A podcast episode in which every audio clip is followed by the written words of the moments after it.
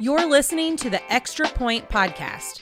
During this podcast, we will dive deeper into our Sunday teaching and share practical next steps for your faith journey. Now, let's kick off the Extra Point.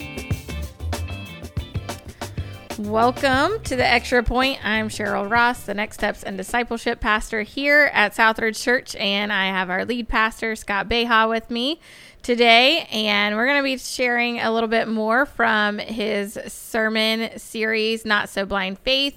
And this past week, you talked about hypocrisy among Christians and the church and how we should just really own up to it. And so you kicked off kind of sharing about how it's been said that there are two main reasons that people are not Christians, or that first, they've never met a Christian, and second, they have met a Christian. So what is all of that about, and what should we really take to heart and understand from that? Yeah, I've heard that quote multiple times, and it always just sticks with me because I think of first, those that have never met a Christian, so no one to share with them the good news. That what a sad thing. That just shows the need in the church for mission work and more people to be called to mission work. And to go and to reach unreached people groups. The second part is probably even more sad, that there are people that have encountered someone that knows the gospel message and yet has not lived out their life in accordance with it in a way that would be attractive to others. And so it's really sad to me to think that Christians can probably be the biggest hindrance to other people coming to faith. Mm-hmm. Just because, I mean, we wouldn't have the need for people to go out and find outlandish theories to make sense of life if those 2 billion people that claim to be Christians would live like Christians. The world would be, it would be so evident. The truth of Christianity would be so evident, even apart from all the stuff that I've shared in this series. I mean, I just couldn't imagine 2 billion people actually living faithful to Jesus would make a world of a difference in people being able to. They wouldn't go and try to undermine it because there wouldn't be any need to undermine it. They would see it as a good thing. Right. But so often Christian behavior and the way that Christians have, you know, things that they have done historically, things that even our neighbors have done, even things that I have done. I'm not innocent in this either. Like, everybody has a bad day, or everybody has a bad month, or for some, maybe you've had a bad 5 years. I don't know. But it's sad to me that even though there are ways that I could come to understand why Christian behavior is what it is, it's still sad to me that sometimes that's a hindrance to people coming to faith. Yeah, absolutely. So now let's talk a little bit more about some of the terrible things that people have done in the name of Christ or in the name of God that we have seen throughout history. I know you briefly touched about it, about some atrocities that we've seen and things like that, but let's get into that a little bit and share and talk a little bit more about some of those. Yeah, so probably the big three that gets brought up a lot are the Crusades, the Inquisition, and witch hunts, which I will say largely have been misrepresented and blown way out of proportion when people say that this represents millions and millions and millions of lives lost. A lot of times that's not based on any historical facts or anything like that. Mark Clark really gets into some of those numbers in his book, The Problem of God. But even without sitting here debating the numbers, that there is misinformation surrounding some of that, especially in regards to something like the Crusades. The Crusades was a political, it was a political war. They were political wars. They weren't religious wars. Skeptics and atheists and opponents of Christianity want to label them as Christian wars or, you know, atrocities by religious people, which what you had was a Christian empire with political aspirations that were doing things completely contrary to the teachings of Christ. Which is why we talked about on Sunday, like the validity of the Christian message is not in people's adherence to it, but rather in what it actually teaches, first and foremost, before we look at other people.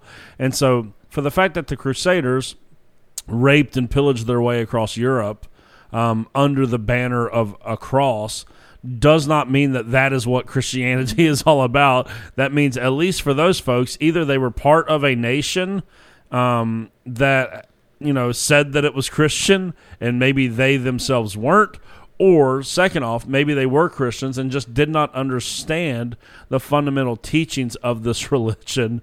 Either way, we really shouldn't talk historically of the Crusades as religious holy wars, because that's really not what it was.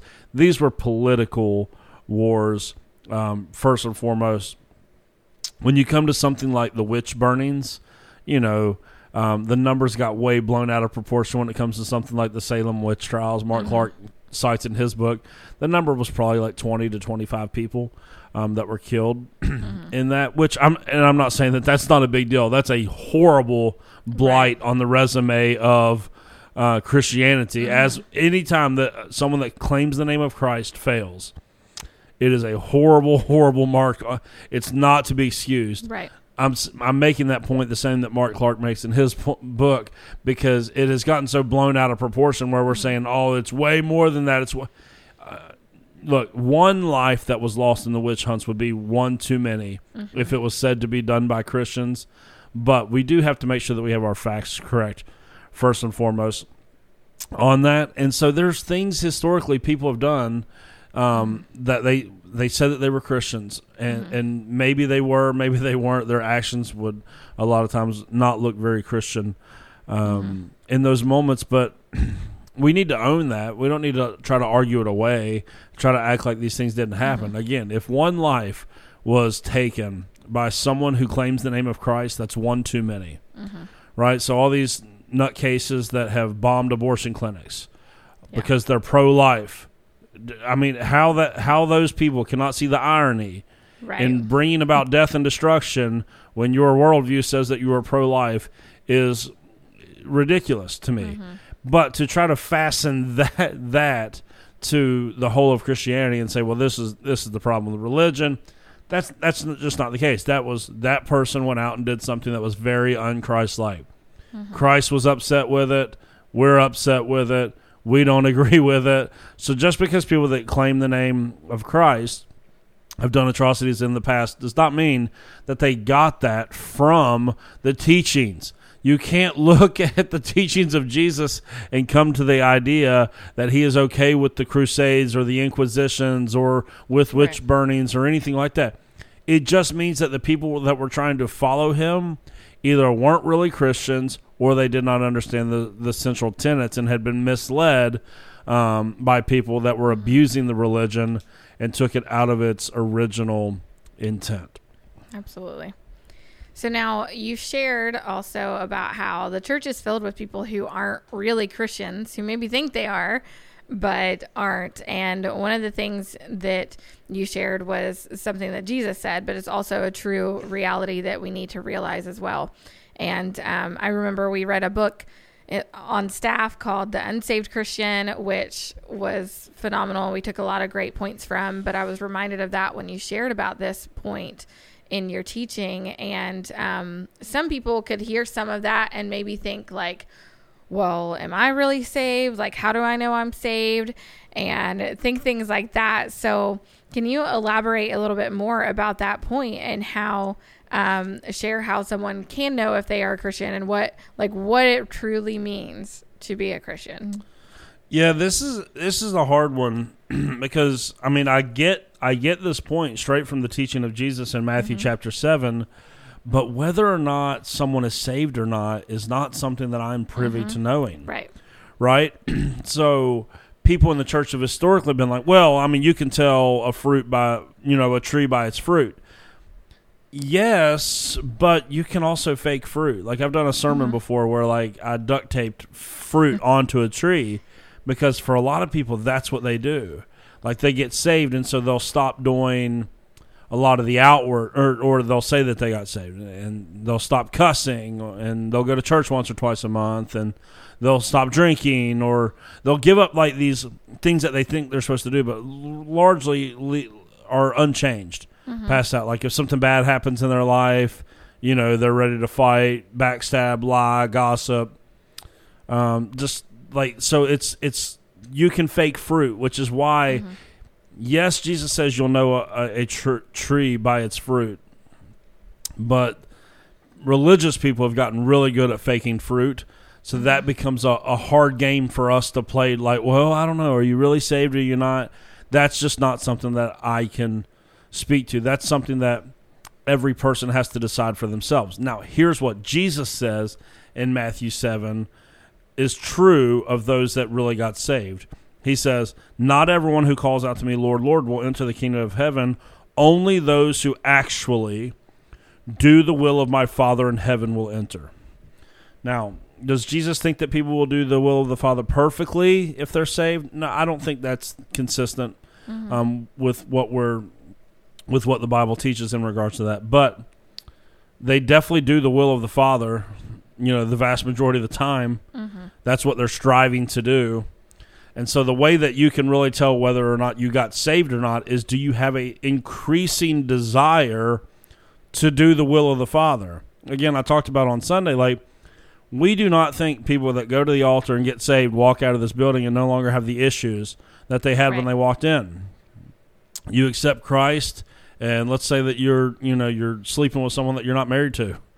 I don't know that that's something that immediately, like, when you walk out, maybe you're living together. That's a difficult mm-hmm. situation. Maybe you already got kids together. That's a really difficult situation mm-hmm. that you're going to have to lean on the Holy Spirit to figure out how do I walk out of this situation that I've been in, living in sin, but now I don't want to live in sin, but there's all these moving pieces. Mm-hmm. Okay, is there a desire there to move out of that sin, or am I just going to continue to give excuses? And I know that I harp a lot on issues of like sex and mm-hmm. stuff like that, but that's because it's like this is the thing of our day. And and here's what I'm fearful of, especially when it comes to the topic of sex. And this is what I think most people that would consider themselves Christians but are not living in accordance with the scriptures on not sleeping with people that you're not married to. I think that this is a major issue. Here's what they do. They say, well, eventually we're going to get married. Mm-hmm. And then, you know, on the day that we get married, then what we're doing will no longer be a sin, and then we'll just put that behind us. Well, here's the problem. If you don't seek to honor God in your life before you're married, you're not going to honor him after you're married, just because that's gone, right? What's happening is you're disobedient before you're married. You'll just find something else to be disobedient in afterwards. So to say, well, that'll just go away after we get married, that's not true. There's something not right when we're okay with sin in our life and just say, well, this will be, we got 6 months till the wedding, we'll get it taken care of. This is not the way that people that are really saved behave. It's, I've got to take care of this sin. I've got to get whatever it takes. I've got to get out of it, because it's not a marriage issue. It's a sin issue. Mm-hmm. And if you've got a sin issue before you get married, you're going to have a sin issue after you get married still. So marriage can't be the fix to your sex and lust problem. Mm-hmm. And so that's just one example of how this plays out. Like, we're looking for a way out of that, and it's like, no, the way out is to stop sinning, right? Like, if you're a gossip, like... The equivalent, I guess, would be, well, maybe you could just go live in a cabin in the woods by yourself. Then you would stop gossiping with people. Then you wouldn't have the option to do it anymore. Well, the problem is, even if you removed any ability for you to gossip, if you don't change the desire not to gossip, that sin will just manifest itself in another way. Mm-hmm. So what we have to do is, if we're really followers of Jesus, is allow him to lead us out of our sin, whatever that is. Right? So if I harp on sex too much for you, well, I'm talking about all sin. If it's lying, ask Jesus to lead you away from the lying. If it's cheating, if it's stealing, if it's an addiction of some sorts, if it's getting drunk, if it's, gossiping, if it's what comes out of your mouth, if it's pride in your heart, whatever it is, the true Christian wants to live in accordance with the will of the Father and will.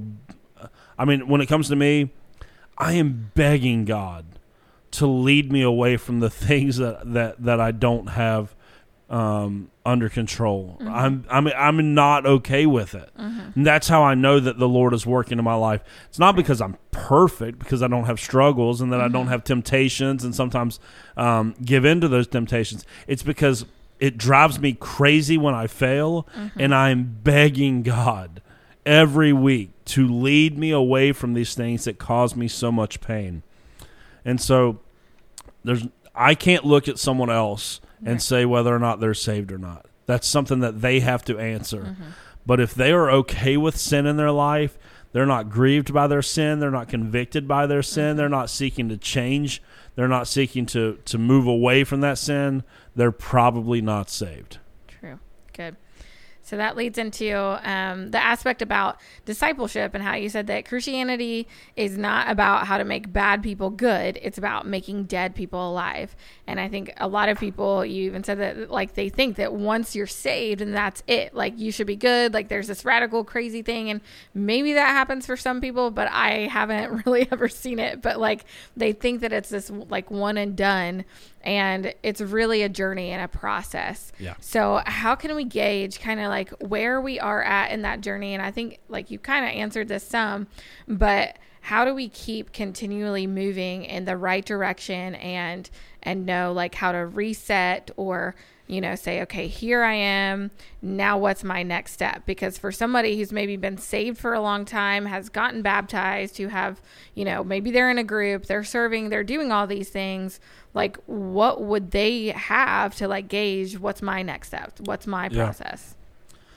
Honestly, I mean, we do need to see this life with Jesus as a lifelong process.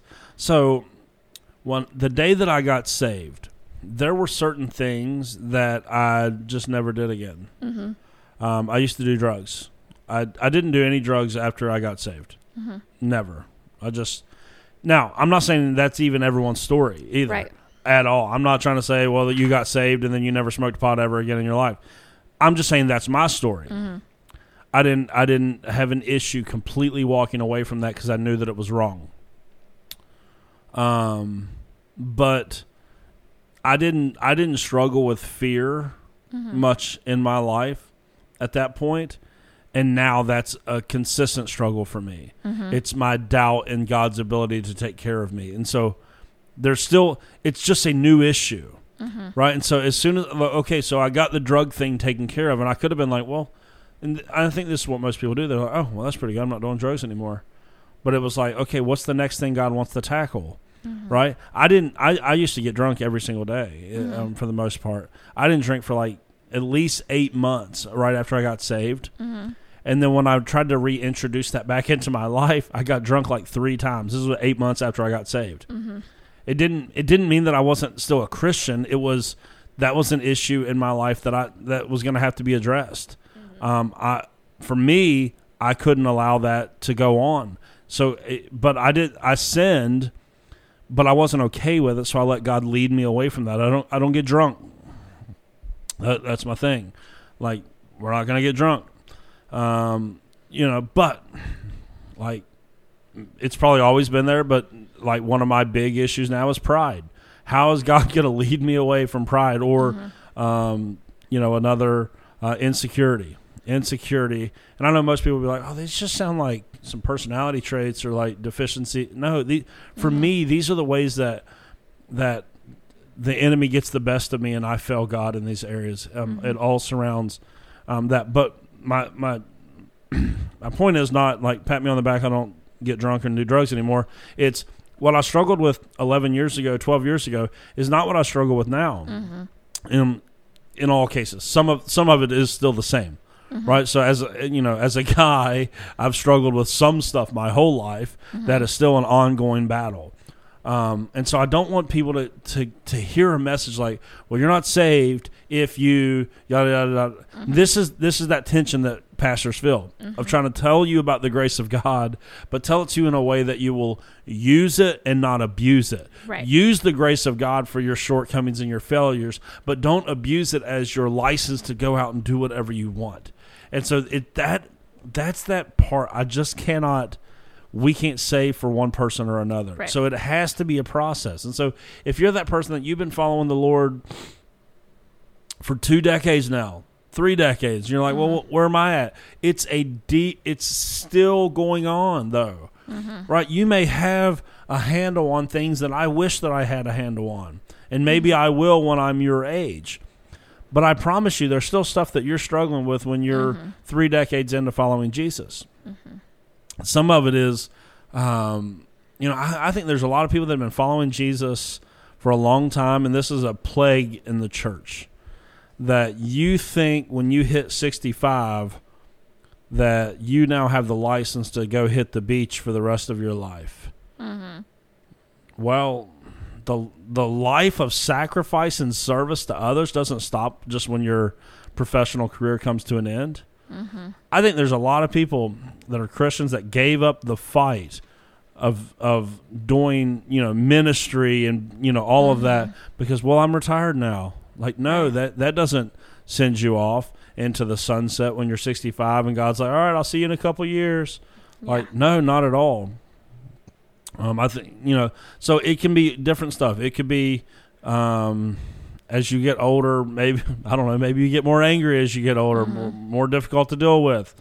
Maybe you have less control over your tongue, all sorts of stuff. Or maybe you have all of that, and then God may want to lead you into a deeper surrender. So maybe it's not that you have an issue with giving, but now maybe he wants to begin to stretch you to give even more mm-hmm. and give at rates that you didn't even think possible. So he will take even your obedience, not just your disobedience. He will take even your obedience and stretch it, mm-hmm. right? Well, maybe you're reading, like whatever it is, like he could call you instead of to the beach whenever you retire. What if he called you to Africa? Mm-hmm. We've already talked about the need for missionaries. Right, like he could take not just your disobedience and remove it, but he will take your obedience and deepen it as well. And that's why it's a process that takes a lifetime. Yeah. Because sanctification, or the process of being transformed, there's a taking away of certain things in our lives, mm-hmm. but there's also a adding to of the positive traits that God wants us to portray, and all of that is happening. As we follow Jesus. And the way that you know whether or not you're following Jesus is whether or not that's actually happening. Right. But if the only thing that is different about you now is that now I go to church and I read my Bible and I pray and I give and I serve, and it's all very like church-centric, it's not like, man, I'm begging God to remove the pride and lust in my heart. Mm-hmm. I'm begging God to make me not lash out and make social media posts like that or whatever it is. Like if those things aren't present, then all you've done is adopt enough religious activity to lull yourself into a false sense of security. And you're going to be like the people in Matthew chapter 25 that get the worst surprise of their life. Yeah. Where they're like, when he separates the sheep and the goats and he's like, sorry, depart from me. I didn't even know you. Right. And all these people are going to be like, wow, yeah, I thought we were doing all this amazing stuff, mm-hmm. but I guess we weren't. Yeah, and so for me that just it's a very sobering reality. And even mm-hmm. as a pastor, it's one of those things. This is one of those messages where I want to look at myself and just and honestly evaluate where I am at as well. Yeah, very good. So it's a very personal journey. I think in The Unsaved Christian, I remember that quote where he said, there are no grandparents. God doesn't have grandchildren. And I think sometimes we can think that or feel like, we can be okay based on those acts or the acts of our parents or things. And it's not that way. So thank you, Pastor Scott. I appreciate you.